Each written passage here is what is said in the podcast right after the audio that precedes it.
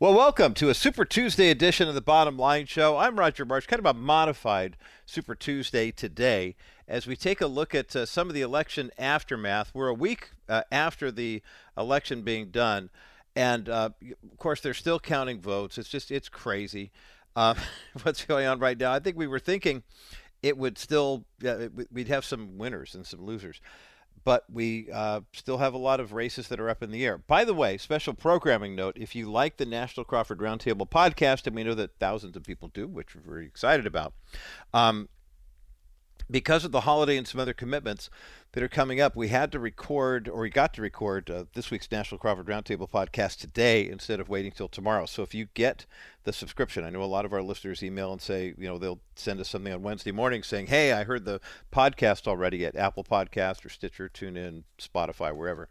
Uh, Bob and John and I recorded this morning. Neil is in Toronto today uh, handling some business. Actually, it's the first time he's been able to see some of the supporters of his program, sponsors and things like that. Uh, you know, Neil Boron hosts Neil Boron Live at WDCX in Buffalo, New York. And uh, they have a lot, big audience in Toronto, which is the fifth largest city in North America. And um, he um, is there visiting Christian bookstores and things like that. So he's got with us this week. He'll be with us next week. But we talked about the cryptocurrency thing with FTX and you know the campaign contributions and and to be fair, Democrats benefited the most from the FTX cryptocurrency uh, guy, Sam Bankman, whatever his name is, uh, SBW and FTX. Um, he, though, it's interesting because there were some Republicans who benefited as well. Um, what's her name, Katie Britt or whatever in Alabama, the first female uh, to be elected to the uh, the Senate from Alabama, first uh, conservative female, and uh, she got hundred thousand dollars from these people, and the uh, the Senate Leadership Fund, uh, which is the uh, conservative, it's a, the Republican Senate Leadership Group, got 2.85 million from a donor at FTX, and the Congressional Leadership Fund, uh, which is Kevin McCarthy et al., uh, they got uh, two and a half million dollars. So I mean, th- there there are not a lot of unclean, there are not a lot of clean hands around with regard to this. But we had a very spirited conversation about the election process, what it takes for conservatives to get elected, why the GOP is in such disarray right now. There's a lot of infighting and squabbling and and and why do the Democrats continue to keep running the table? And there's some things that I will share um, here today uh, with regard to why this is happening, and also, but I want to do an election rundown here first because what's fascinating about today's Super Tuesday is today is technically the last day if you wonder why there are so many races, uh, this is a Fox News report from earlier today. There are still 13 congressional races that have yet to be determined, and the majority of them are in California. Now, you would think that here in the People's Republic of California, because we have such a heavy slant toward the Democratic Party, there's a Democratic governor, of course. There's a Democratic uh, uh, majority in the Assembly. There's a Democratic majority in the state Senate. That it, Democrats would just run the table. The the vast majority of the congressional members uh, going to Capitol Hill are Democrats. And so, why is it from California? So, why are there are still 13 races that have yet to be called nationwide, and the majority of them are in California? It's very interesting. As it stands right now, uh, the GOP has won 217 seats. The Democrats have won 205. 13 races still to be determined. That gets you a total of 435. You go right down the middle, since there's an odd number of congressional seats, 435 means that 218 gives you a majority. So the Republicans only have to win one seat, and they're going to win at least one of these. So there will be a Republican majority in the House of Representatives, just like there is a, a Democrat majority in the states in the in, in the United States Senate. Now, what's interesting is there are a couple of races that could be um, that could be recounted. Uh, the governor's race in Arizona is begging for a recount. Um, Katie Hobbs defeated or has been announced as the winner over Kari Lake. And Katie Hobbs is currently the Secretary of State of the state of Arizona. And she has the responsibility as Secretary of State of being responsible for the vote counting. And she did not recuse herself from the vote counting job, even though she's running for the highest office in the state. And wouldn't you know it, by about the same margin that Joe Biden allegedly beat Donald Trump in 2020 in the state of Arizona, That's how many votes are the difference between uh, Katie Hobbs winning and Kari Lake winning. So uh, look for a recount in Arizona. Uh, look for a recount in Nevada, the Senate race, uh, Laxalt uh, versus Cortez. That is definitely one that could easily go to a recount because Laxalt had such a slim lead for the longest time. And then the craziest thing happened. The cameras that were there getting video of all the vote counters, they were doing the hand counting all the way through, it went out for like eight hours. It went out in Nevada. And lo and behold, once the cameras came back on again, the Democrats were ahead. And this is one of the things I brought up in the National Crawford Roundtable podcast, um, which will, you'll be hearing this Thursday at its regular time on terrestrial radio. But if you want to hear it before that, um, you go to myhelpnow.com. You can go to uh, um, any of the places where we podcast that. Um, one of the things that I brought up was look, Democrats typically vote early. Uh, to quote Richard Daley, the former mayor of Chicago, they vote early and they vote often. But with mail-in voting, it, it, favors Democrats. People vote early voting favors Democrats. Democrats like to vote early. Oftentimes, they vote ahead of knowing what's really going on. Case in point, uh, Pennsylvania state Senate race. I saw Jenna Ellis tweeted out last week. Hey, gotta love Pennsylvania. They elected a dead guy to their state senate. Well, they did, um, and they did because so many Democrats in Pennsylvania voted early that this poor gentleman passed away a couple weeks before the actual election date, but there were so many votes that had already been cast for him before he died. They obviously didn't vote for a guy who had passed away. They voted for a guy who, once the votes were counted, then passed away. But it makes a great headline, doesn't it? Pennsylvania votes for a guy who had a stroke. Pennsylvania votes. And it's just not always true. Just like the same Jen Ellis tweet about uh, you know Republican leadership's been compromised by the crypto FTX thing, so we need new leadership. It's like, well, wait a minute, compromised in the sense that FTX donated 720 million dollars, and five million of it showed up in the congressional and Senate leadership funds for conservatives, but the other 70 million of it went to Democratic candidates. I mean, I, I realize any money is not that way, but quite frankly, I, I would think that people like her would know better than to say, "Hey, look, your boss, the guy who pays you right now, Donald Trump, used to play both sides of the aisle too." So I mean, that's that's a I mean that's, that's a fair concern. But I wanted before we get into the guts of the program here, I want to take a look at a couple races that are very interesting, especially for us here in the People's Republic of California. So our Colorado voters, I've got one for you as well. California's uh, congressional district uh, number three. That's Kevin Kiley's, uh, uh the one he's running for. Kevin Kiley, California State Assemblyman, who's running for Congress against Democrat Kermit Jones. He does have a commanding lead. That's the good news. The not so good news for him: only half of the ballots have been counted. California has early voting that goes basically all of October. Today is the last day that the ballots can be counted. They uh, mail-in ballots can arrive by the 15th, but they have to be postmarked by the 8th. Then there's a signature verification process. But this is to the point about Democrats and early voting and then late. Anytime you see a wash of Democrat votes coming in late, that means ballot harvesting and it means potentially some kind of hanky panky. So Kevin Kiley does have, have a big lead right now, but so did Mimi Walters in 2018, and all of a sudden Katie Porter won.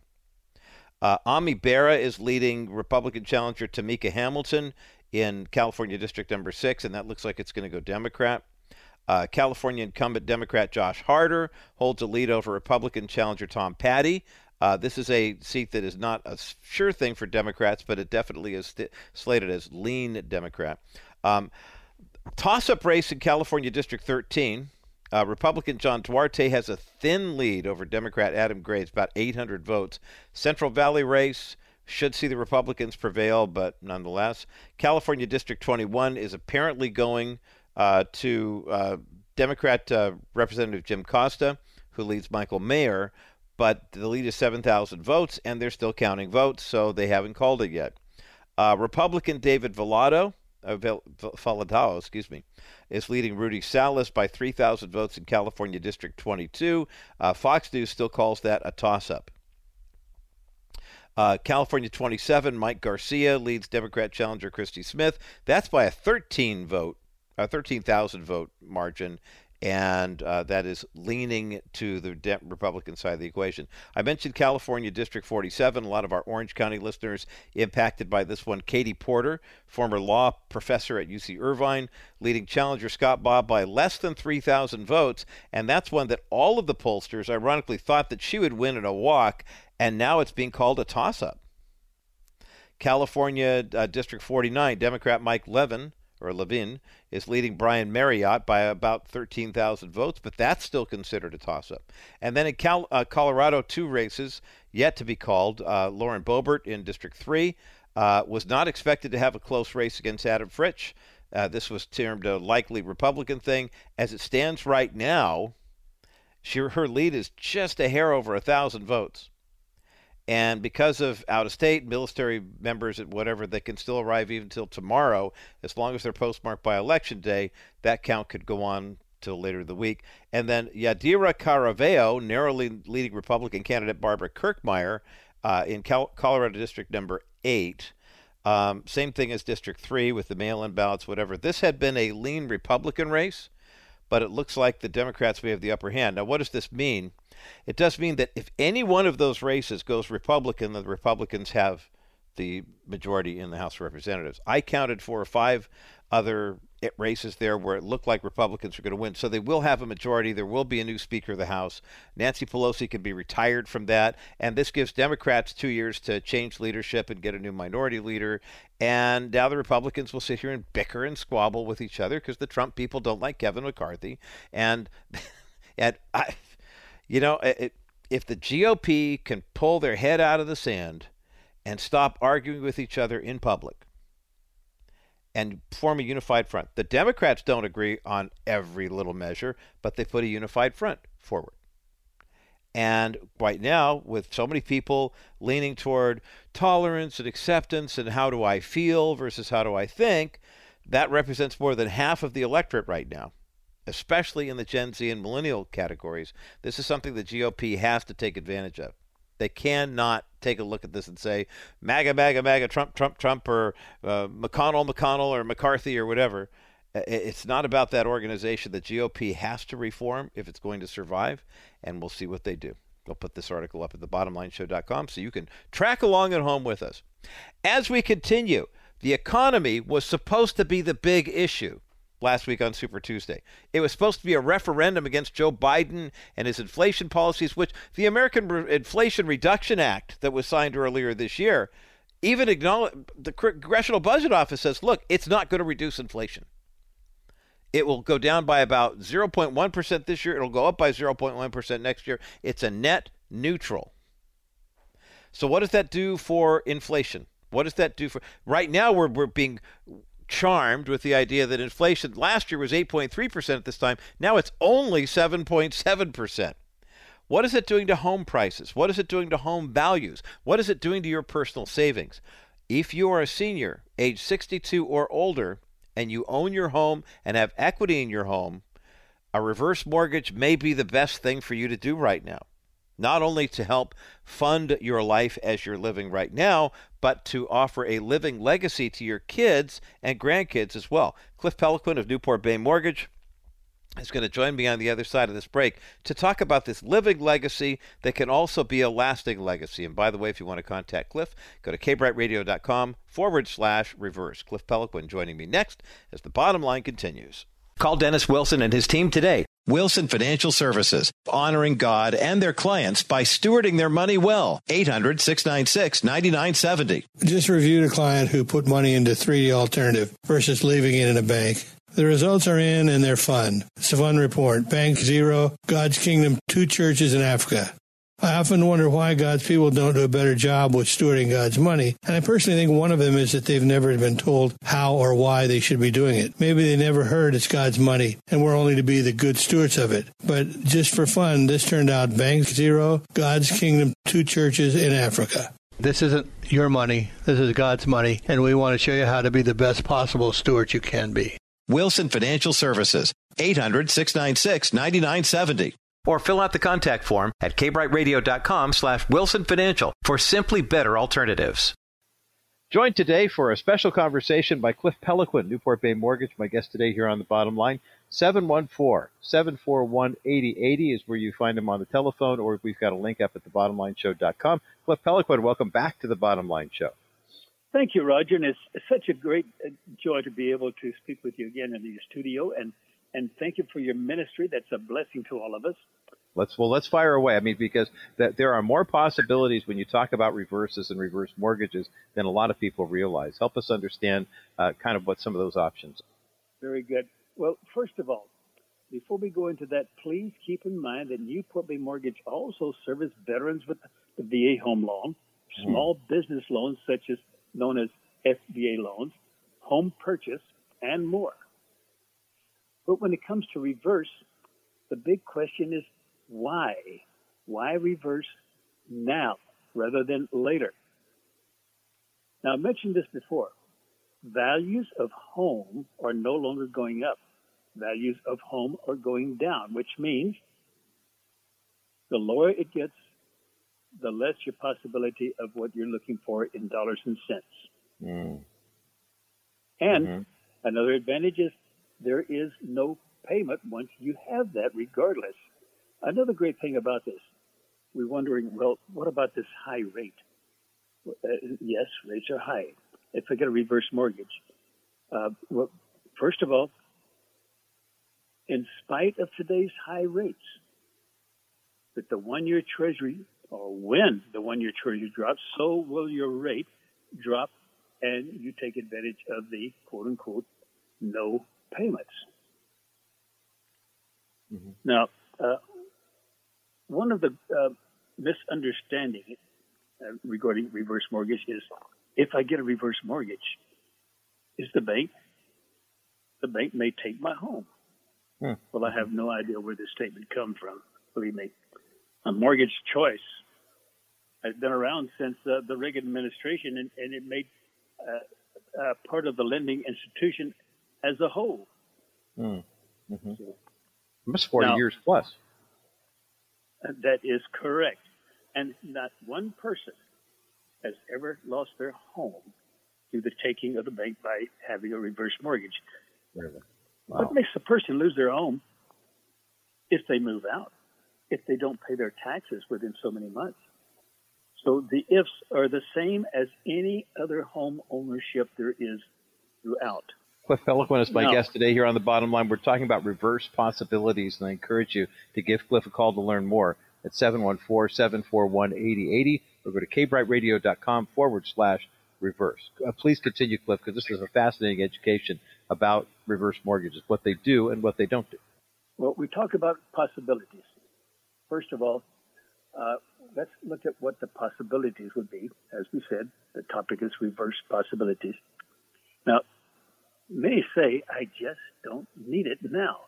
In fact, I had made a call uh, about 30 minutes ago to one that I've been talking to about, about reverse mortgage for about three years now. They called us. And his comment was exactly what I have here. I am comfortable. I am set, which is well and good. reverse mortgage is not the answer for, for us all, by no means. My adult, uh, another co- uh, comment is my adult children says no. You will lose too much equity. Well, that's mm. true. Uh, but I often ask, so are they making the payments, uh, your house payments now? if yes, then thank God for giving your children love and wisdom taught by you, showing love all the way to the end.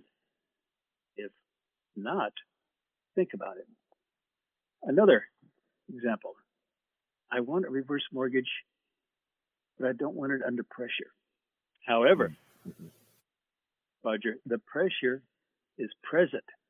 Home values are not going up, which means, as I said before, less dollars for the homeowners. So, with all oh. being said, reverse mortgage is not for everyone, but it makes must make sense for the individual.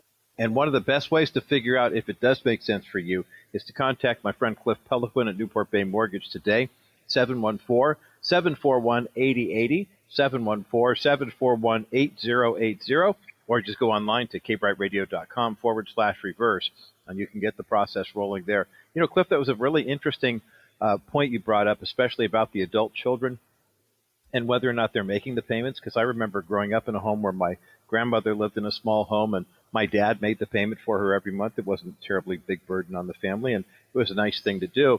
But also, there are times when the kids will say, "Hey, mom, dad, don't do that. You know, that's our inheritance you're talking about." But if they're not making the payments, when you get right down to it, it really is the decision of the homeowner who's actually engaged in this. And we, I don't want to pull out, you know, try to have you forecast the future, Cliff, but it looks like this slide with regard to home prices is going to continue for the foreseeable future. It's not like this is a blip in the radar that's going to turn around in another month or two. It's a great reminder of 2008. Yes, yes. That was a well, brutal time. All, and with all being said, reverse mortgage is not for everyone, and it must make sense for the individual. Let's go on from there. And how many times have we said, all of us, if I had the resources to give to so and so charity, I would. But what happens? The big if is there. Yep. But what if? Now let's go back to the reverse possibility. And we can have so many possibilities here that, that will overcome the what if. Also, about uh, the need of a grandchild for better education. And what about the Christian schools? May we make this our number one priority in our mature years as a way to be a missionary in our own neighborhood, now where we live. The pastors and the congregation. We're looking at the the the um, uh, COVID nineteen that was blinding us, but because of that, God is in control, and He still is concerned about our every move, our every thought, our every action, and our hopes and our dreams about our children and the future. That is what's great.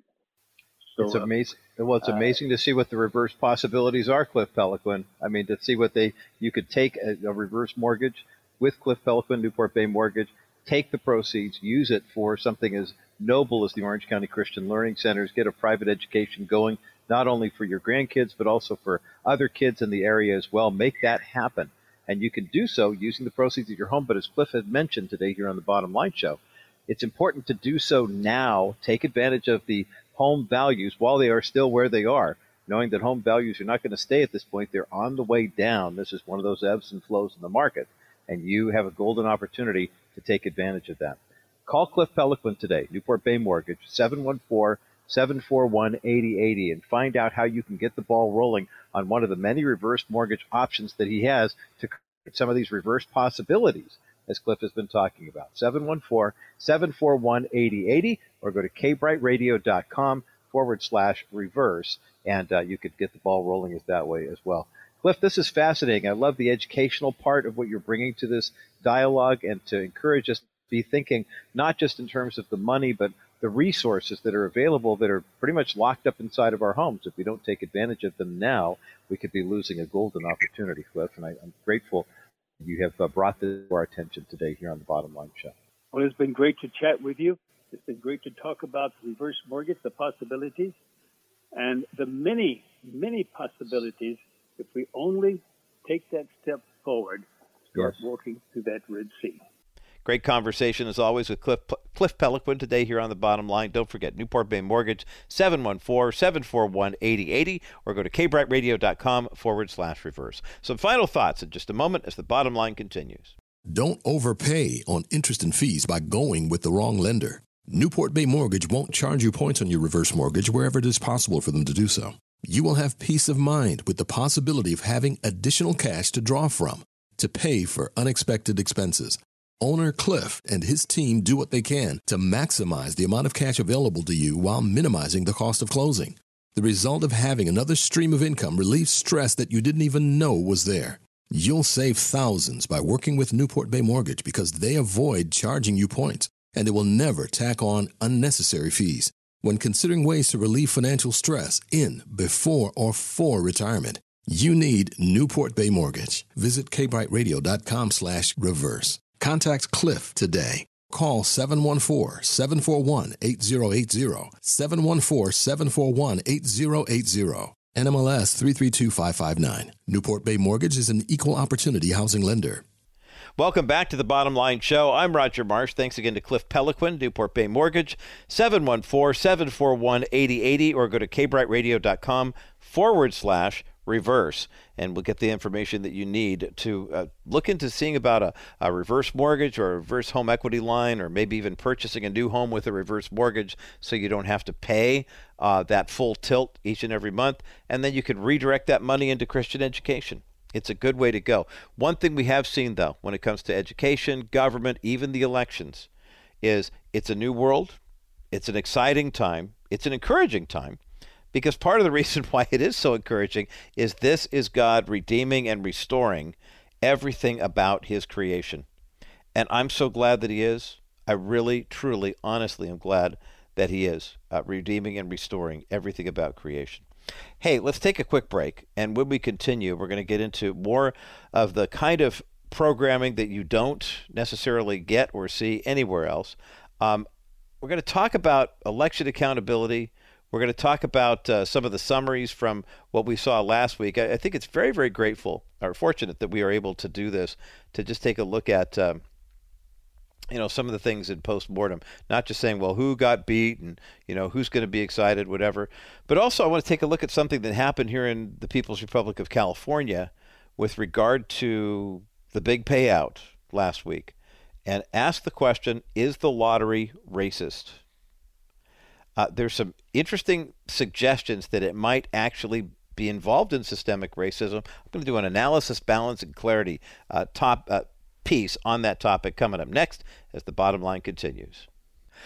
Over the weekend, I did a little math, and I want to thank you as a bottom line listener for the way that you have stepped up to help our friends at Preborn save babies' lives. Now, when we started this campaign back in the first part of October, our goal was to save 400 children by Christmas Day and you have stepped up in a huge way. But I didn't think that we would also have the opportunity to provide that kind of sponsorship and put an ultrasound machine in. An ultrasound machine lasts about 10 years. It provides 250 ultrasounds per year, which means it's going to save about 2,500 babies' lives over the course of that 10 year period. Ultrasound machine costs $15,000. So far, because of your generosity, you've helped us raise enough money to place an ultrasound machine in a preborn clinic and have provided ultrasounds for 229 kids. We're about 171 away from that stated goal, and I know we can do it. Can you give a $280 donation right now to save 10 more babies' lives? 833-850-BABY is the number to call, or go to kbrightradio.com and click on the preborn banner. Go to the bottomlineshow.com, go to rogermarsh.com, click on the preborn banner. It takes about 30 seconds to save the life of a baby. Go to preborn and save babies' lives today. Well, welcome to another edition of the Bottom Line Show. I'm Roger Marsh. Good to have you along for the ride today. Our first post Super Tuesday Tuesday edition of the program, and I guess they're still counting ballots somewhere. And of course, we know too that uh, when it comes to the election, it's not over till it's over. Or basically, I guess the new ma- mantra should be, "It's not over until Georgia has their runoff," because this is the second straight time the Senate seat has come down to a runoff. I mean, it's Georgia state law the election rules are if one of the candidates uh, has more votes than the others but does not have 50% of the vote, then uh, you have to have a runoff and the Libertarian, uh, what's it, Chase Oliver, I think was his name, got 80,000 votes, and so neither Raphael Warnock nor nor uh, uh, Herschel Walker could get the majority they needed, and so therefore they'll have a runoff on December 6th. By the way, interestingly enough, um, guess which state is putting the most money into this election? Did you say California? You're right. There is more money coming from California Democrats into the Georgia Senate runoff than there, uh, from what I understand, there's more money coming from California than there actually even is from Georgia right now. So let, us not be fooled by state elections that appear to be just about the local government. Uh, don't be surprised, too, if a lot of Democrats from California, Georgia, and other parts of the country fly into Georgia, take advantage of the lax voting rules there with regard to your residency, register to vote, and then vote and then leave. I mean, and, and quite frankly, this is one part where the Republican side of the equation really has to do a better job of stop being so naive with mail-in voting being the order of the day, with the areas where there are more heavy uh, registered Democrats, Republicans, heavier numbers, not heavier Democrats. Um, of course, early voting is going to happen. It's going to matter. The reason why people are saying, hey, that state elected official in Pennsylvania, the guy died a month ago and he was still elected into office. Well, the reason why, quite frankly, is everyone apparently in his district voted early. I mean, uh, there's a very strong possibility he was very much alive when they voted for him. So early voting has become the norm conservatives, Republicans, no party preference have to do a better job of this and making sure that because if you do vote early, um, quite frankly, we've seen the other side of the equation finds a way to get more votes in if they vote early. Not suggesting that they're stuffing ballot boxes or people are voting twice or whatever, but it does seem rather curious that the party that specializes in voting early and voting by mail winds up with heavier turnouts than the other group does. You know, I mean, to vote early and you won't have to worry about cheating. Um, I want to offer a bit of uh, a word of congratulations and thanks, actually, to some bottom line listeners who stepped up during our most recent um, campaign for preborn. Preborn campaign is ongoing, and we're so grateful for people who are standing for the sanctity of life, the sanctity of human life, of course, as measured by ultrasounds. 83 uh, for every 100 women who go to a preborn clinic and get an ultrasound, free ultrasound, by the way, 83 of them choose life for their child. It's remarkable. I mean, that, that means 17 others statistically might say, okay, I'm going to choose abortion anyway, but we like the odds that 83 times out of 100, a woman goes to a preborn clinic, has an ultrasound, and then moves on. I mean, she says, okay, I'm, I'm going to be a mother, or I'm going to place that child up for adoption. Your one-time donation of $280, eh, $280 like Jim did from Tustin, uh, thank you, Jim. That's 10 babies saved. Uh, Claudine in Cypress called in a $28 donation. Thank you so much for that gift. We also had a, a do- donation of $1,000 at the end of last week, one of our KCBC listeners calling in. Uh, 833 850 BABY is the number to call. 833 850 2229 or just go to kbrightradio.com and click on the banner. Also, if you go to rogermarsh.com, there's a tiny little line right at the beginning of my website there uh, that you can click for preborn, or if you scroll down, there's a bigger display for preborn. But either place, if you go to kbrightradio.com and hit the preborn banner, or rogermarsh.com and hit the banner, you can make a donation there as well. We have a goal here at the Bottom Line Show of raising awareness for, um, of course, the preborn campaign, and we have been uh, just thrilled to see how many people have donated so far. Nearly 50 people have donated, and we're, we have saved so far well over 100 babies.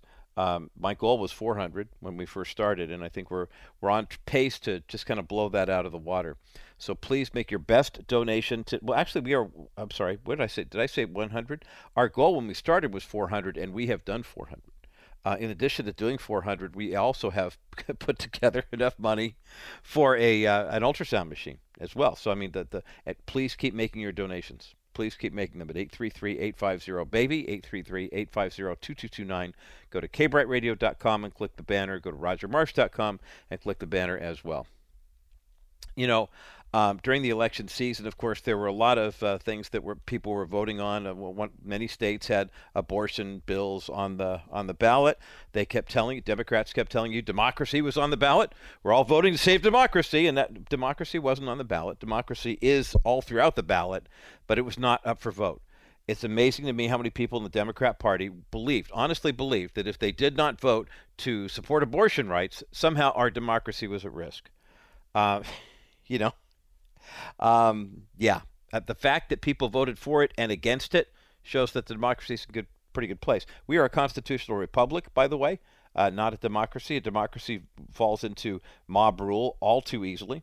And the fact that there are people who voted to now murder children or make it legal to murder children all the way up through labor and delivery, uh, it's pretty sick. It's pretty disgusting.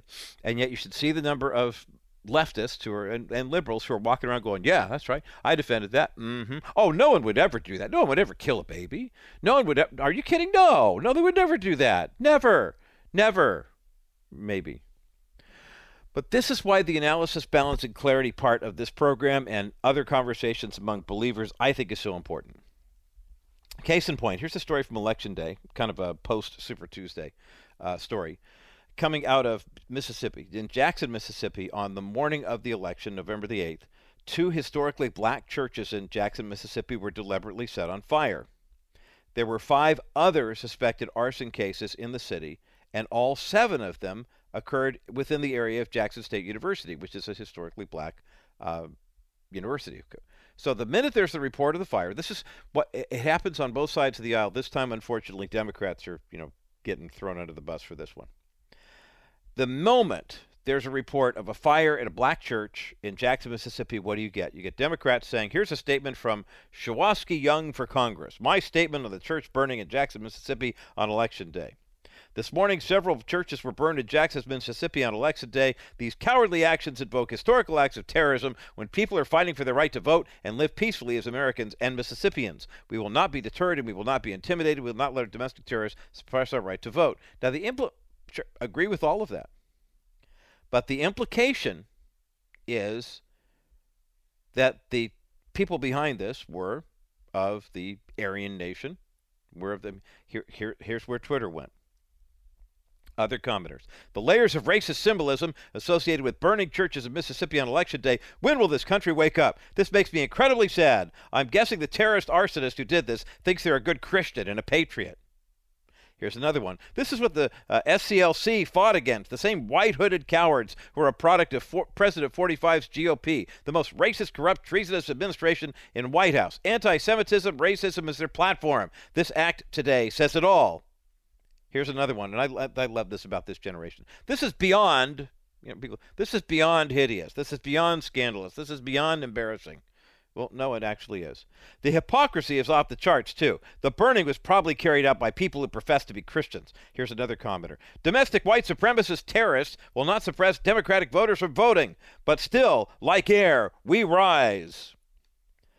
another cat by the name of Peter Julian posted a picture of a bunch of white ding dongs with Trump banners and Nazis symbols, swastikas, saying, "Gee, I wonder who who was responsible for all of this." Well, Guess what? Yep, that's right. Uh, the fires were reported at Greater Bethlehem Temple Church and Epiphany Lutheran Church, the baseball field at Jackson State, a local gas station, and other places too. Uh, Epiphany Lutheran, by the way, is one of the oldest predominantly black Lutheran churches in Mississippi. That church burned for more than four hours before the fire was put out. Uh, it's an 85 year old church, by the way.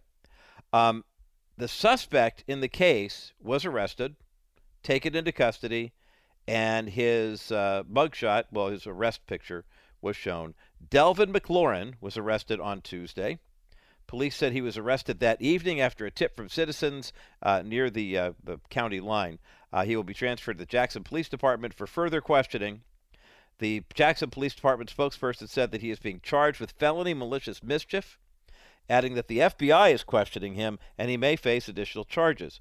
Officials began receiving calls about the fire starting at 2:45 a.m., adding that Jackson police spokesman Sam Brown said McLaurin was in the area of the fires during the hours they were set, and oh by the way, Delvin McLaurin is African American. Now, we're not celebrating the fact that a black man set apparently allegedly set fire to some churches and some other areas. I mean, he anybody who goes pyro in the middle of the night, um, you you need to take in for questioning. No question about it.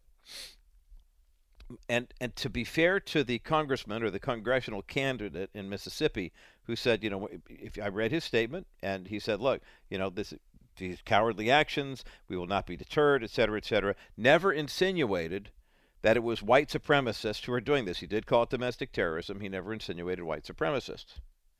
But notice how the Twitterverse went nuts. Oh, well, we all know who did this. These are Donald Trump supporters. Hey, look at these pictures I found online. And they create a narrative that says this is what happened. When you look at the actual facts, when you do the analysis, balance and clarity part to get discernment. What you see is the analysis. Let's find out as much information as we can. And oftentimes you can find one story that is hyperlinked to others. You don't have to read 15 different newspapers in the age of the digital technology. You look through like i'm looking at one from theblaze.com ironically for a church fire story and that, that's glenn beck's publication and it's got all sorts of hyperlinks in it to different articles and different reporting on it so you can dig deep on there. You get balance then. You see how CNN reported it and Fox News reported it, how Breitbart reported it and MSNBC did. And then you get to the clarity. What's the issue? what happened here is five churches in Jackson, Mississippi were set ablaze at 2:45ish in the morning on election day. Uh, other areas like near Jackson State University also set on fire. And police do have a suspect in custody, and it just happens to be an African American guy who apparently was hoping that people would think white supremacists would do this and it would somehow, I don't know, energize black people to vote or something, whatever it was. Tragic crime, horrible if this is in fact the guy apparently he met, met the description. But we will watch this story. We're not going to say, yeah, we got him and see you were wrong. We're going to watch the story as it unfolds and as it develops. I mean, see how that works? I mean, it, it it's not too hard to do. I know our passions want to get in fight or flight mode with social media says you have to make a decision right now. You have to love one person and hate somebody else and bang, bang, bang, bang. And actually, you don't. Really, honestly, don't. So may we use this as an example of analysis, balance, clarity, leading to, leading to discernment in all that we do, especially as we are living out our faith in Christ. Uh, we've got a link for the article up, by the way, at thebottomlineshow.com. And speaking of our faith in Christ, as we continue, speaking of Mississippi and the Delta and Memphis and you know the, the Southeast, there was a young man, a Caucasian young man, who grew up on Southern gospel music, loved it, actually turned it into a bit of an art form, and you might have heard of him. His name was Elvis Aaron Presley. Well, we thought we knew the king based on his music and based on movies and documentaries about him, but one guy that I've recently come into the acquaintance of knows him a lot better than we will. or we would. His name is Billy Stanley, and Billy Stanley is one of the three young men who became stepbrothers of Elvis Presley when their mom married Elvis's dad. He has written a new book about the faith of his stepbrother. It's called The Faith of Elvis, a story only a brother could tell. We have a link for the book up at thebottomlineshow.com. Let's take a break from politics for a moment and hear about the faith of Elvis Presley. Coming up next as the bottom line continues. You never know what little thing you can do for someone that can make a change in their life. Personal injury attorney Stephanie Cover has a servant's heart. She will do everything in her power to fully restore you to what your life was like before your injury using her 25 years of experience to fight for the fair value of your case. Stephanie puts others first and works tirelessly for her clients. Even when she can't help through representation, she does everything she can do to connect people with the help they need through spreading the word of God and sharing her community. Stephanie Cover is grateful for what she has and tries to give back however she can. She believes that as a Christian, you don't turn your back on anyone. Save her number or call now 877 214 4935. 877 214 4935. That's 877 214 4935. Then fill out a contact form at kbrightradio.com slash Cover Law. Stephanie Cover. She knows the other side. Well, today on the bottom line, we're going to look at the life of an icon through the eyes of someone who knew him oh so well. Billy Stanley is a New York Times bestselling author. He's also the stepbrother of Elvis Presley, the singer's confidants. And this is a guy, if you ever had any questions, when Elvis was singing gospel music, if you really believed it, well, there's a brand new book out that will answer that question for you in great detail. The book is called The Faith of Elvis, a story only a brother can tell. We've got a link for the book up at thebottomlineshow.com. Billy Stanley, welcome to the bottom line today. Thank you, Roger. Great to be here let's talk uh, first of all i mean stepbrother of elvis so i mean let, let's talk about how when did you guys meet? When did you become family? How did that process all work out? Yeah uh, that happened in uh, july 3rd 1960 is when uh, vernon's dad remarried and he married my mom. I was seven years old at the time. Mm-hmm. so that's when i uh, how i became his stepbrother. How interesting must that have been to be not only a young boy in a blended family, but then, oh, by the way, your stepbrother's the king of rock and roll. How, how did that sit with you at Billy Stanley at the age of seven? I, it, well, at seven years old, I was a military brat and I didn't know anything about Elvis. I didn't know who he was. I didn't know wow. anything about hound dogs or anything like that. We didn't have a TV set or a radio. So I never, I didn't know who he was. Um, now during the, well, they were going, th- my mom and dad were going through a divorce. They, uh, they put us in a boarding school. Hmm. So we were there for about three or four months, and then they picked us up. And when they picked us up, that's when the, that's when I first started hearing about Elvis. It was on the trip to Memphis, mm-hmm. and they kept talking about this neat guy that was you know going to be our big brother. But it didn't register to me because I was just happy to get out of that boarding school. so, mm-hmm, yeah, yeah. You know, I was uh, who? Okay, great. You know, mm-hmm. but uh, we were asleep when we found it was in Newport News, Virginia. We drove to Memphis, and so when we got to Memphis, they woke us up. And uh, as we was pulling through the gates, and I, I woke up, I saw those big gates open, you know, and I saw that the house was all lit up. It looked like a castle to me. Mm. I just wow. Mm-hmm. And so when we walked in the house, they said Elvis is downstairs waiting on y'all. So we went downstairs, and he was shooting pool, and so we couldn't really see him because there was a crowd of people around the uh, the pool table, and all we heard was a voice say "eight ball in the corner pocket." And he must have made it because everybody started applauding. Yeah, yeah, it was yeah. Great. And then uh-huh. the crowd parted, and when they did, that's when I saw Elvis for the first time. I just I looked at him and went, "Okay, he's kind of neat." Mm-hmm. He walks over and says, "Daddy, what have we got here?" He said, "These are your new little brothers, Elvis." And so he reaches down and picks all three of us up at the same time and uh, said, "Daddy, always wanted a little brother. Now I got three. Wow. Wow. I'm talking with Billy Stanley today here on the bottom line. The book is called The Faith of Elvis, a story only a brother can tell. We've got a link for the book up at the bottomlineshow.com. And what a what a delightful story to hear about Elvis Presley, your new stepbrother, uh, saying, Hey, I got three little brothers. This is fantastic.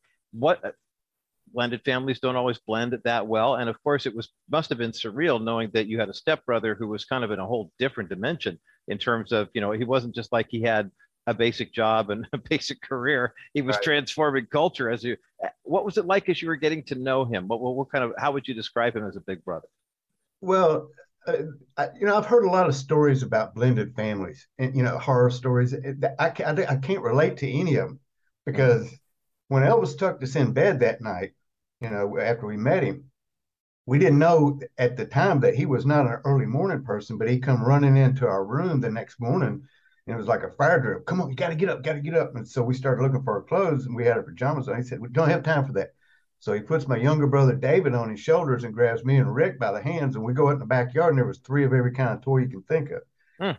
He had a store opened up, and he bought all these toys. And so instead of buying one, he said, "I'm gonna buy three, so they won't be fighting over it." so that's how he welcomed us to the family. Wow! And so. Uh, from then on, I mean, I looked up at him when I was standing in the backyard. I thought he was Santa Claus. I was going, mm-hmm. wow, Santa Claus comes in July too. So, so uh, I mean, that, that, was just the beginning of our relationship. And uh, I mean, I, when I was going to school, people would say, "Oh, you're Elvis's stepbrother," and this and that. You know, that's the only reason people like you. And I didn't know what to understand what they was talking about because I didn't know he was famous. I mm. really didn't. Yeah.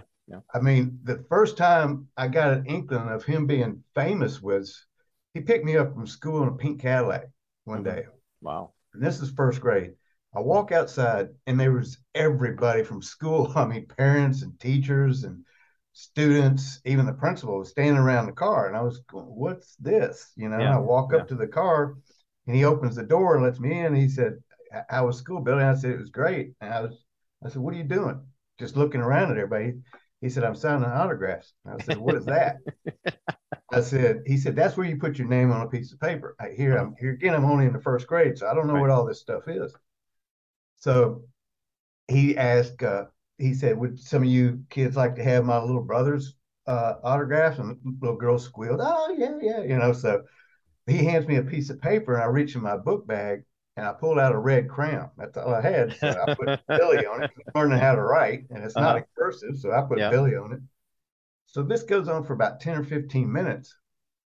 And as we're pulling, we, Elvis excuses, said, you know, okay, you, as you, everybody knows, you know, Billy just got out of school. I need to take him home so he can eat and do his homework. So we drive off, and I'm trying to process all this in my little seven year old brain. I'm going, mm-hmm. Are you famous or something? He kind of laughs and said, Well, some people think I am. So I tried to think of somebody famous. I said, Are you more famous than Mickey Mouse? he laughs. He said, Some people think I am. He said, I tell you what, I'll get daddy to show you some of my movies and play some of my records for you. And so that's that was the education of Elvis and what he did for a living. Wow. But but the thing of it is now, Roger, was when I was growing up, he always downplayed it whenever I said, "Oh yeah, you're you know you're the king of rock and all this." He said, "No, Billy." He said, "I'm just an entertainer. Uh, my job is not that important. What my fans do for a living is more important than what I do." Amen. So I never, you know, I never saw the superstar.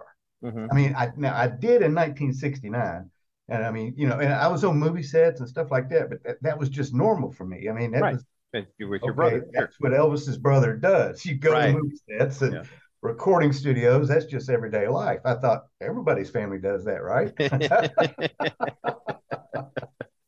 oh my, Billy. What about your younger brothers? I mean, you mentioned there were three of you.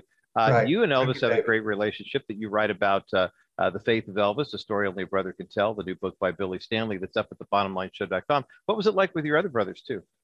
They, they were like a lot like me. You know, I mean, we we it, we didn't grasp who he was until we saw him in concert. The first time we saw him was in 1961. He performed. Uh, this was shortly after he got out of the army. It was his first live performance. Now he did do the Frank Sinatra show on TV, and we saw it. But mm-hmm. you know, here again, that's TV. You don't capture what it's like at an Elvis concert unless you're there. So he had one at the Ellis Auditorium here in Memphis in 1961. I was eight years old. I didn't understand what was going on. I, I, just saw a bunch of people screaming and running toward the stage, and just I, I couldn't really hear a lot of Elvis, but that's all I saw. And I went, okay, that's it, you know. So afterwards, he kind of talked to me. He said, "What do you think?" I said, "Well, I couldn't really hear you, but why was everybody screaming and yelling at you?" Mm. He said, "Well, that's what some people do if they love you." I said, "Well, a lot of people really love you then." yeah, everybody yeah. in there was screaming and yelling. So I love um, it. I love it. Well, we I want to take a quick break here, Billy. Sure. I want to transition into the faith part of the story, but it's just so so delightful to sit here and have this conversation with Billy Stanley. Uh, his stepbrother was Elvis Presley, and he's the author of a brand new book called The Faith of Elvis: A Story Only a Brother Can Tell. We have a link to this book up at the bottomlineshow.com. We've heard about what a kind of big old teddy bear and a great guy Elvis was as an older brother to Billy and his uh, uh, two siblings as their parents uh, blended a family together. On the other side of this break, we're going to talk about the faith component because a lot of people know about the hymns, about the spirituals, about the gospels. But was that just part of the act, or what kind of faith did Elvis Presley actually have? Billy Stanley is going to answer that question for us on the other side of this break as the bottom line continues.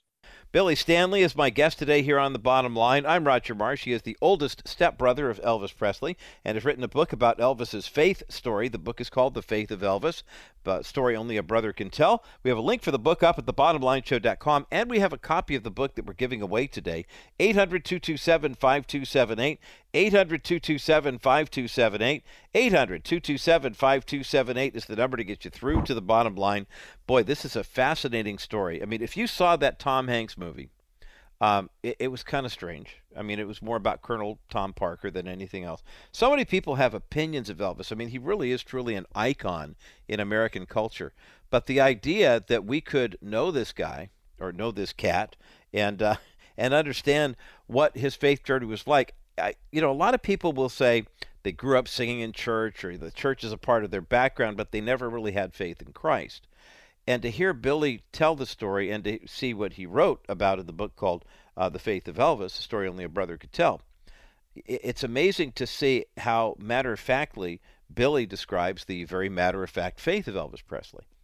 And, you know, when the roll is called up yonder, eventually we will one day find out the whole story about everyone, everyone that we need to know.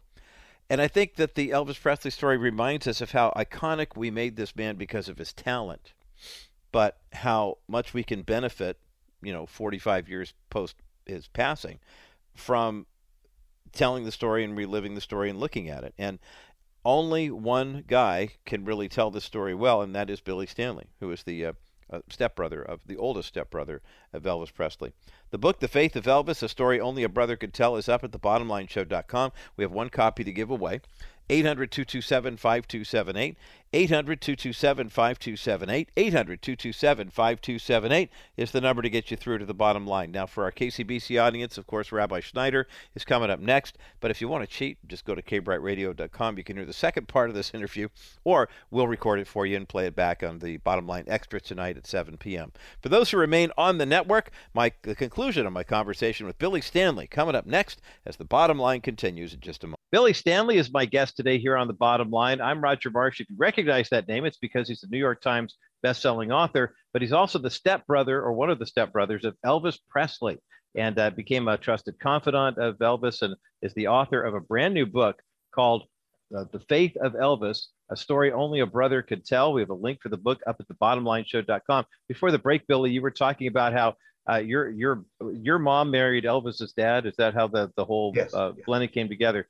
And you all became family in 1960. It took you, you're a first grader at that time. It took you almost a decade to figure out, oh my gosh, Elvis is Elvis. I mean, that's right. he's not just my uh, brother. Talk talk about that aha moment you had. Okay, well, it, the first time I really noticed anything, I mean, like I said, you know, at the school, and but when the Beatles came out, there was a big contest. I think there was every DJ in America had a contest. Who's more sure. popular, Elvis or the Beatles? You know, I had people coming up. Of course, they just you know kids love. Well, I'm voting for the Beatles. Well, me too. So I mean, you know, I like the Beatles too.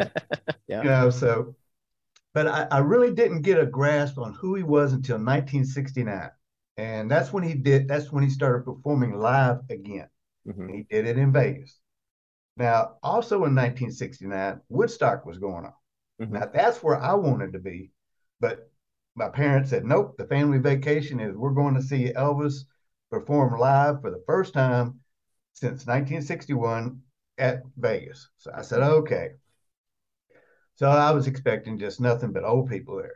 I'm right. so I'm sitting in the audience, kind of looking around, and I'm seeing all these celebrities and all age groups, really. And I'm going, "Wow, this is neat."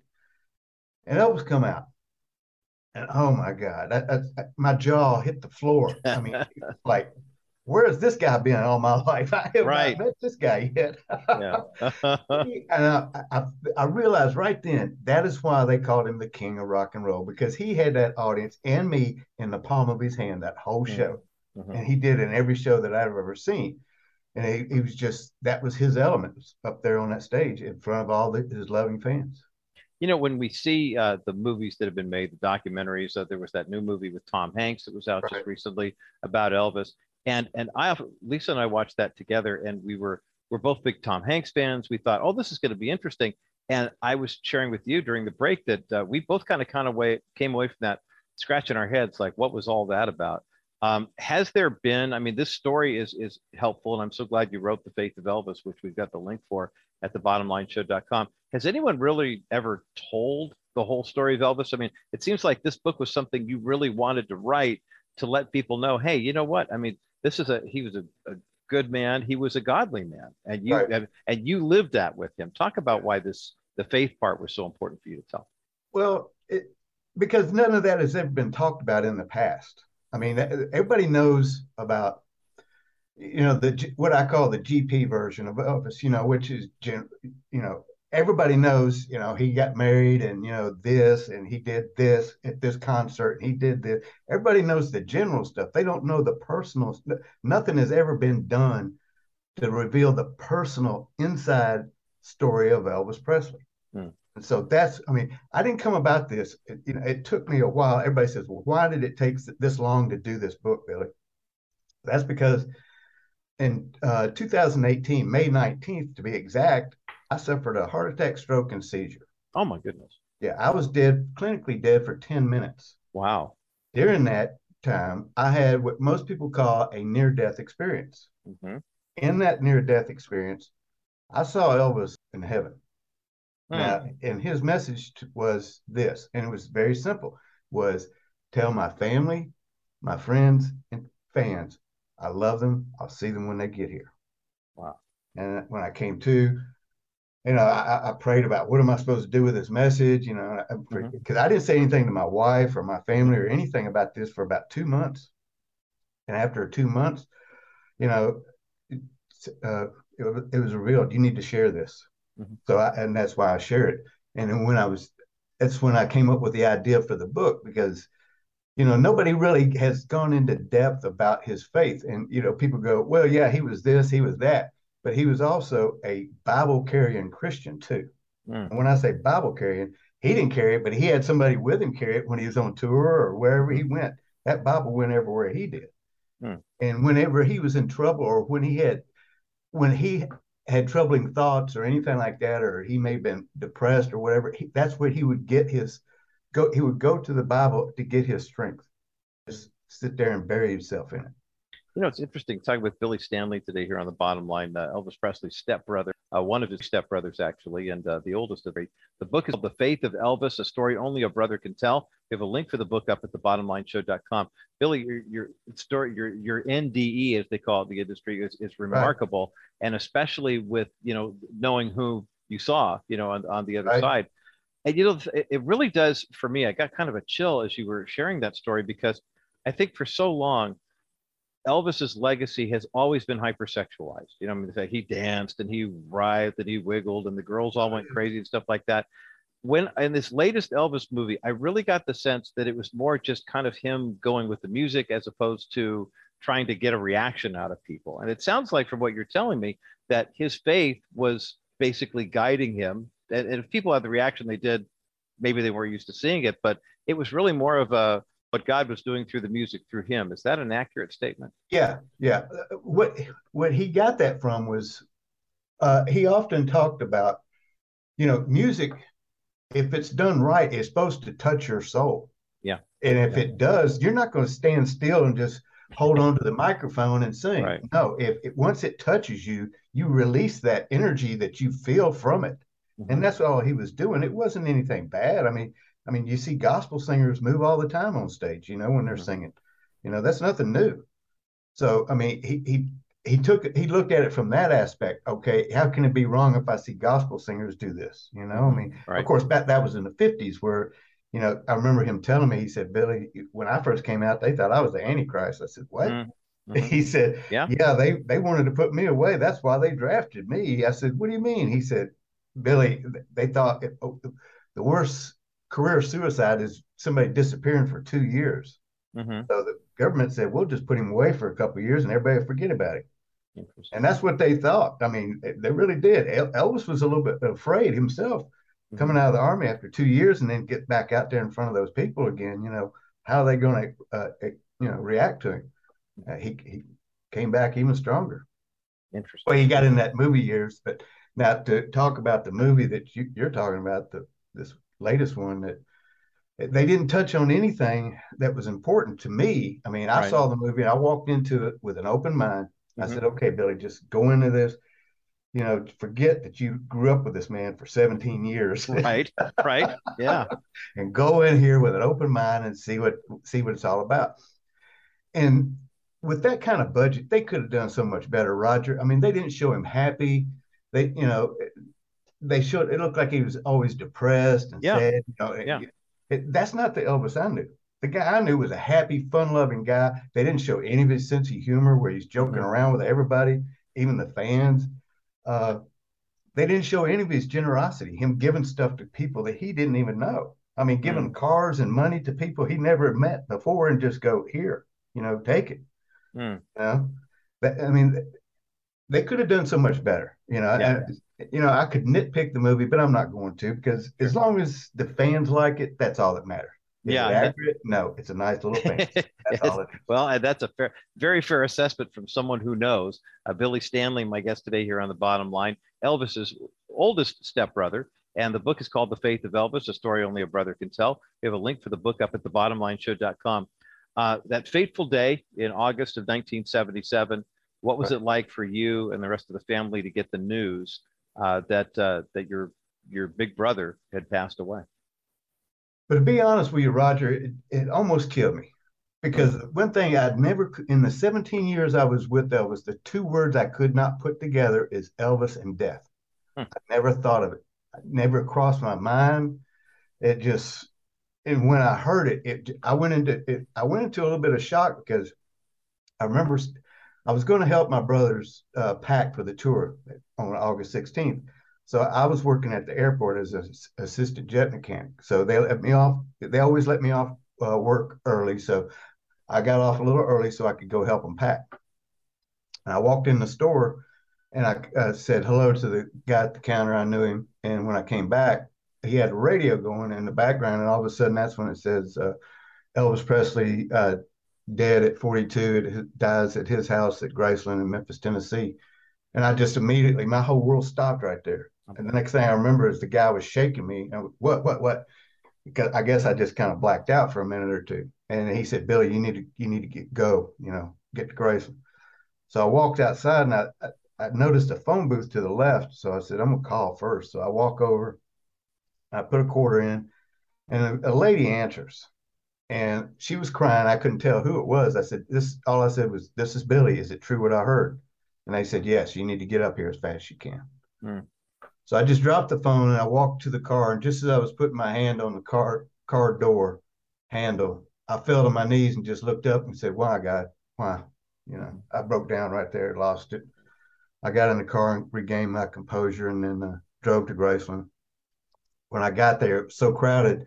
I, I was thankful that there was some police that knew who I were, who I was, and they kind of parted the crowd and let me drive up through the crowd and up up to the house. And I parked in the back like always, and I saw my two brothers, Rick and David, standing in the middle of the backyard.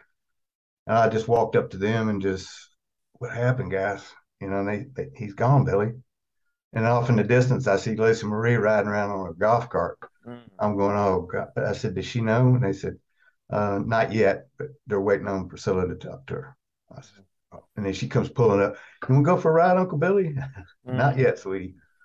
So wow, that's how my day went. You know, what a, what a what a tough challenge, and of course, then the years after with the legacy, you know, the Graceland, the the image of Elvis, and and getting us to here we are, what 35 years later, 45. I mean, it's it's amazing yeah, to see how how that the, the the Elvis legacy lives on. I'm talking with Billy Stanley today here on the bottom line. His book is called The Faith of Elvis, a story only a brother could tell, as written by the oldest stepbrother of Elvis Presley. Uh, where are we today, Billy Stanley, in terms of uh, the, your faith? You know how how strong it is, and and what kind of relate? Do you have a relationship with Priscilla and Lisa? No, I, I, I, the last time I talked to either one of them was at Vernon's funeral, mm-hmm.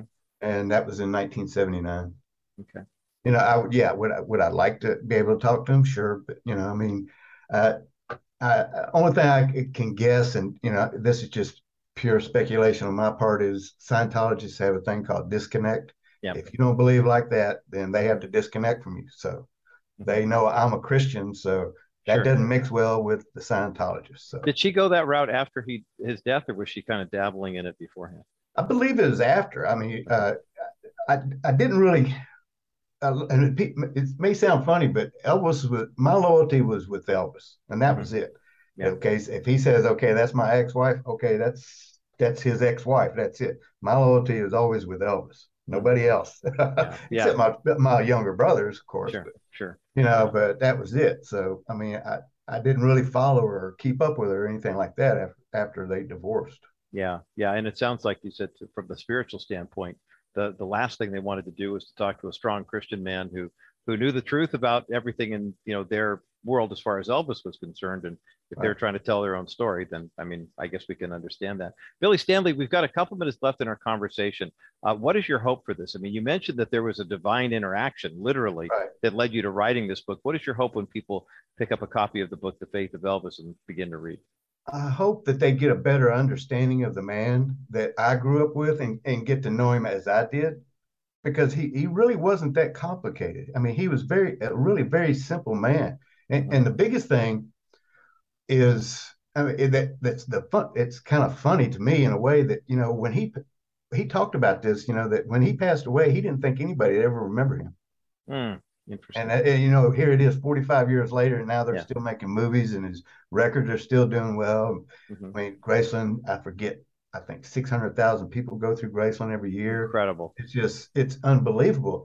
And, you know, I'm seeing all these young fans do these book reviews on TikTok, and I, I'm amazed that even the young fans are still love. I mean, they're loving this book. You know, I mean, they they're mm-hmm. saying thank you. You know, we we have a better understanding of the man, and I mean, that's what I wanted to you know get across to everybody is you know that, and they also see in there that how that the fans always say, "Oh, we loved Elvis. We loved Elvis." Well, he loved you just as much as you loved him. Oh, so that's, that's what I try to pass on.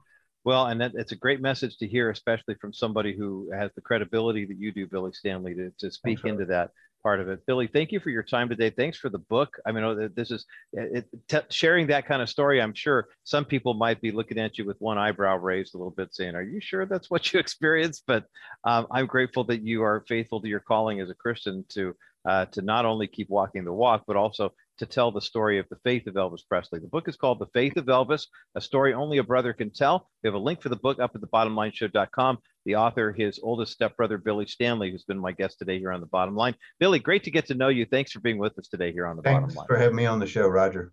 This was a lot of fun. What a great conversation. What a very genuinely nice man. Billy Stanley has been my guest today here on The Bottom Line. The book, The Faith of Elvis, a story only a brother could tell, is up at thebottomlineshow.com. And we have one copy of this book to give away. 800 227 5278. 800 227 5278. 800 227 5278 is the number to get you through to the bottom line. I don't have copies of that Elvis movie, and quite frankly, if we did, we wouldn't give them away. I mean, the movie that you that was recently on television uh, doesn't really have uh, doesn't really do justice to the story. And you heard Billy say, "Yeah, it's kind of interesting. It's kind of different. It's kind of weird." Um, but if you really want to know more about the Elvis story than that movie could ever tell you, I recommend the book The Faith of Elvis by Billy Stanley, a story only a brother could tell. We've got one copy to give away, giving it away right now. 800 227 5278. 800 227 5278. 800 227 5278. That's the number to get you through to the bottom line. Ask about Dennis Wilson's exclusive 6% CD alternative. This unique real estate backed investment has continued to perform exceptionally well in good times and in bad. I just reviewed a client file and I really felt bad because in reviewing the file, I realized that if they had followed the advice they had received, if they'd have put the money in the CD alternative as I had recommended, they would have earned enough to build a church in Africa. Instead, the money is still in the bank, earning nothing but dust. I realized how important it is to know it's God's money and we're just a good steward of it. One simple idea on the CD alternative would build a church in Africa. Honoring God and their clients by stewarding their money well. Call 800 696 9970. That's 800 696 9970. Or fill out the contact form at kbrightradio.com slash Wilson Financial for simply better alternatives. Welcome back to the bottom line. I'm Roger Marsh, 800 227 5278. Still giving away that copy, one copy of Billy Stanley's book. Um, the Faith of Elvis, a story only a brother could tell, Billy Stanley being Elvis's oldest stepbrother. It's a great read, and if you missed any part of the interview, go back to thebottomlineshow.com and you can uh, hear it uh, in its entirety. I, you know, I encourage people. And by the way, if you're calling and uh, if you're if you're searching for something, or if you know somebody who is, I want to offer this to you. Um, we have a lot of resources that we have in our library. We've got we get you know people send us stuff all the time and we're more than happy. I mean, it does it does us no good to collect dust on the shelves here, and so uh, it only costs us a little bit in postage. But if there's someone you know who's really struggling right now, um, maybe it's you, and there's a resource that we have that we can help you with. Talk to Teresa or Crystal when you call in because we only have one copy of Billy Stanley's book to give away. But I would love to be able to place some of the other resources that we have into your hands as well. So um, if there's anything we could do to help out in that regard, please just don't hesitate to ask. I mean, we have not because we ask not, right? 800 227 5278. It was interesting is doing the postmortems on the elections. Here's kind of a post Super Tuesday edition of the bottom line. And I was reading with great interest why the pundits all think the elections went the way they did. You know, I mean, obviously we were told in the media, red wave, red wave, red wave, and it made it made sense. Joe Biden's policies are horribly unpopular. Um, Roe versus Wade had been overturned. It looked like people like Ron DeSantis said, you know, Kari Lake had a full head of steam, and it just looked like on paper that the Republicans would do well. But no one bothered, and this happens so often in election cycles. People will do opinion polls and they'll say of likely voters. First rule of thumb the only election polls that matter are registered voters, not likely voters a likely voter can be. I, I, trust me. I've talked to a lot of them, especially in the millennial and Generation Z category, who say, "Oh yeah, you know, the Joe Biden this or I hate Donald Trump or whatever it is." And then when it comes down to it, you find out they aren't even registered to vote, let alone are going to vote. Number one. Number two, take a look at how shallow and superficial our electorate has become. I, I'm, I'm just calling it the way it is. I know a lot of people who will gladly go through uh, Craig Huey's election forum, Rogers' recommendations, whatever it is, to make themselves educated on the issues. It takes time, and the vast majority of younger adults, especially, don't want to spend time. They want a, a quick app. They want an easy uh, swipe and go type of, you know, trash and dash type of mentality. That's the way they consume media. Democrats understand this with their messaging, Republicans don't. So Democrats looked at younger voters and said, okay, look, the only way we're going to get any traction here is if, first of all, we tell everyone that democracy is at risk. And democracy is at risk because Republicans want to take away your rights because of the Supreme Court taking away Roe, Roe versus Wade. And it didn't become about abortion, though it kind of was about abortion. It became about you losing constitutional rights. And they literally painted this sky is falling scenario with younger voters, motivated them to get out and vote, and they did. I mean, that's a gross oversimplification. Yes, there are some sketchy election laws, though in many states, look at what happened in Florida. I mean, people have been using this uh, this comparison, and I think it's wise. Florida didn't have too many problems with their 2020 election, and when they did have some areas that needed to be tightened up, the legislature got together. They tightened up the rules. They limited uh, issues revolving involving voter ID and where you can mail in your ballots and drop off boxes, et cetera, et cetera, and apparently had very few problems and wound up electing a conservative governor. Arizona, on the other hand, had their same, same fair share of problems, and yet someone kept putting the stick in the spoke, you know, keeping the wheels from turning around, and it took them forever to get things counted. So ask the question what was more, more important and most important? Generation Z, easily manipulated, apparently, number one. Easily motivated, number two. Uh, red wave people, a lot of Christians stayed home. We got this, we got this, we got this. And maybe the whole issue, abortion wasn't the big driving issue in terms of getting people out to vote, but when the Democrats repositioned it as they're taking away your fundamental rights, it worked. I mean, simply put, it worked. But it's interesting because the same young people who were kind of hoodwinked in the election are also now being patted on the back because God is doing something really remarkable. As a matter of fact, Dr. Josh Packard, who's the executive director of a group called Springtide Research, told CBN that his extensive research between uh, studies of the uh, students of the 13 to 25 year old age group say that they have found one key to helping Generation Z flourish more in all areas, including mental health. And it's something that the mainstream media is missing, and perhaps might be something that we on the conservative side of the equation might want to start promoting more. Any idea what that might be? You might say, well, it must be organized religion or going to church. Well, that's a part of it. But it's amazing how one aspect of our faith is the key to turning the tide, not just for elections, but for the overall mental health of Generation Z. We'll talk about that coming up next as the bottom line continues. Over the weekend, I did a little math, and I want to thank you as a bottom line listener for the way that you have stepped up to help our friends at Preborn save babies' lives. Now, when we started this campaign back in the first part of October, our goal was to save 400 children by Christmas Day. And you have stepped up in a huge way. But I didn't think that we would also have the opportunity to provide that kind of sponsorship and put an ultrasound machine in. An ultrasound machine lasts about 10 years. It provides 250 ultrasounds per year, which means it's going to save about 2,500 babies' lives over the course of that 10 year period. Ultrasound machine costs $15,000. So far, because of your generosity, you've helped us raise enough money to place an ultrasound machine in a preborn clinic and have provided ultrasounds for 229 kids. We're about 171 away from that stated goal, and I know we can do it. Can you give a $280 donation right now to save 10 more babies' lives?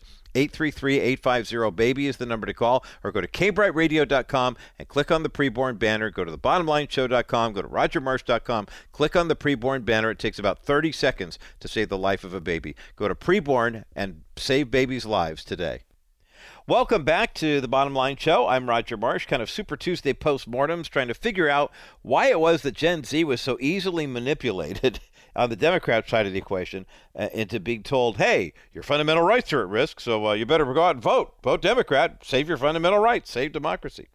Um, a new study by Springtide Research, Dr. Josh Packard, the executive director of that organization, he gave an interview to Billy Hallowell of uh, FaithWire, CBN's uh, great online resource talking about the epidemic of the mental health crisis among young people. And what's interesting is as more and more people in the none of the above or done with religion category are moving away from religion, the young people who are flourishing, and we're talking Generation Z, uh, ages 13 to 25, the ones who are flourishing in all areas of life, including their mental health, have made prayer a daily part of their routine. Isn't that amazing? We hear the stories and we see the statistics, and I have no reason to doubt them. That the number of young people in Generation Z and the millennial generation are actually starting to spin like crazy because of the uncertainty. First there was COVID, and then you come back with COVID, and, and they are the fight or flighters because they're digital natives. They grew up in a world where there's always been the internet, there's always been social media, and they don't always know how to cope with real people, but they can cope through, well, I'm going to use this product because it got 55 star ratings, even though I don't know a single person who's ever used it before. But isn't it fascinating to see that something as I don't mean this in a derogatory sense, but something as basic as prayer, even for young people who have disassociated with religion, they don't have a church home, they don't have a faith component to their life anymore, or they would tell you they don't. But those who are praying, and not just having a quiet time or a meditation time, but those who are actually lifting prayers to Almighty God, are finding that their mental health issues are going away that their outlook on life is far more positive. Now, there are a good number of those Generation Zers who all voted to, they thought, save the world last Tuesday, and they're going to be in for a big surprise when their taxes go up and they have a harder time affording a home and you know their expectation levels change. But hear me out on this one, especially as we get ready for the holidays when you've gonna you're gonna have those gatherings and you might have children or grandchildren coming into your home that are in that position. Maybe they've wandered away from their faith and you wanted to go chasing after them with a Bible and you kind of take a step back and say, No, I trust that God will, they've been trained up in the way they should go, and when they're old, they will not soon depart from it. That key, you praying for them, could lead to them praying to restore their faith. That is the good news of the gospel, and that's the bottom line.